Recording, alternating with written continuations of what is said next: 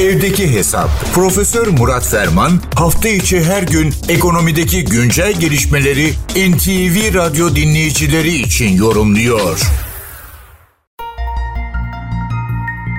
Olağanüstü durumlara ve krize karşı geliştirilen en önemli önlem paketlerinin başında hiç şüphesiz risk analizi ve buna bağlı sigorta ve reasürans yaklaşımı geliyor.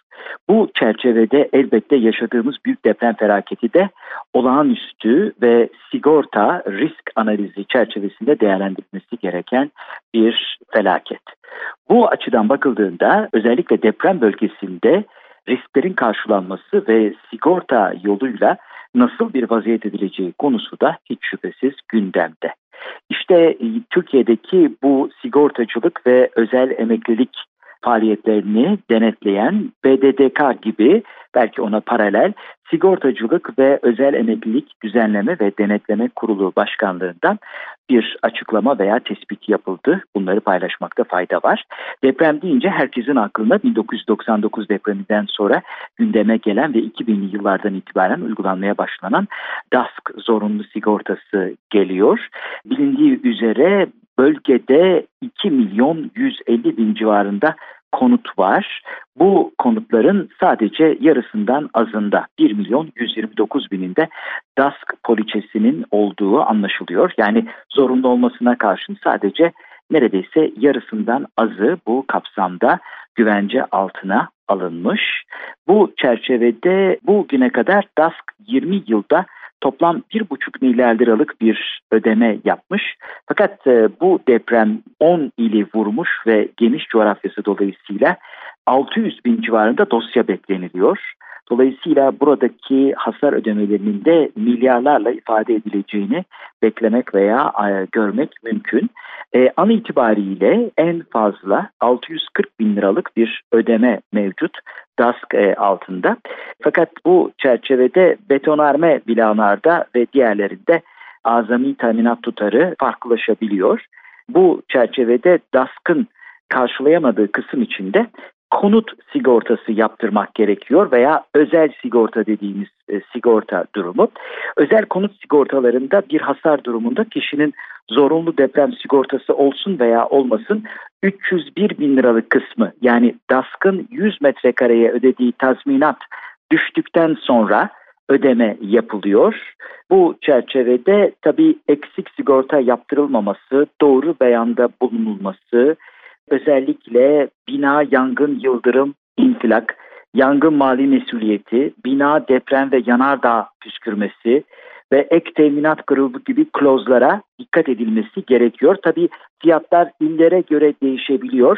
Mesela bir paketten örnek verecek olursak aynı paket Kayseri Melik Gazi'de 5338 lira e, sigorta bedeliyle karşılanırken İstanbul Kadıköy'de aynı oran 8451 liraya çıkabiliyor. Dolayısıyla bu da özel konut sigortalarının farklı bir veçesi.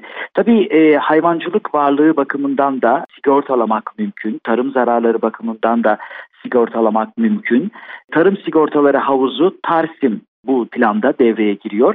Tarsim kapsamında da e, deprem teminatı elde edilebiliyor ve elbette hem bitkisel hem de hayvancılık tarafında böyle bir kapsam yapılabiliyor.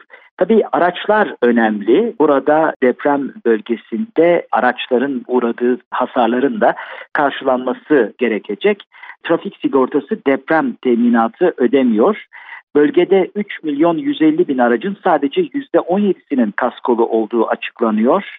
Burada da tabii hasar karşılama oranının düşük kalacağı anlaşılıyor. Nihayet elbette bedeli mali olarak ölçülemeyen ancak bir yerde hayat sigortasıyla teminat altına alınabilen bir, bir başka e, sigorta kulvarı da hayat sigortası ve bireysel emeklilik konuları.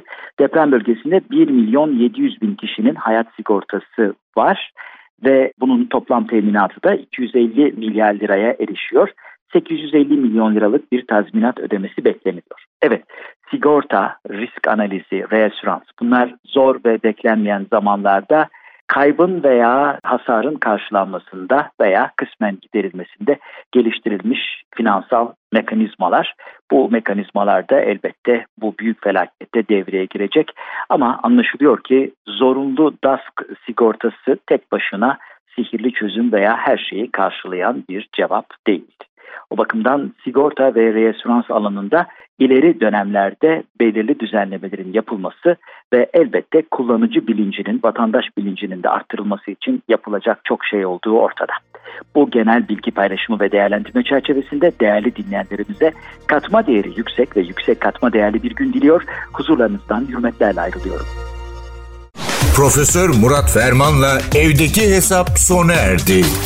Kaçırdığınız bölümleri www.ntvradio.com.tr adresinden dinleyebilirsiniz.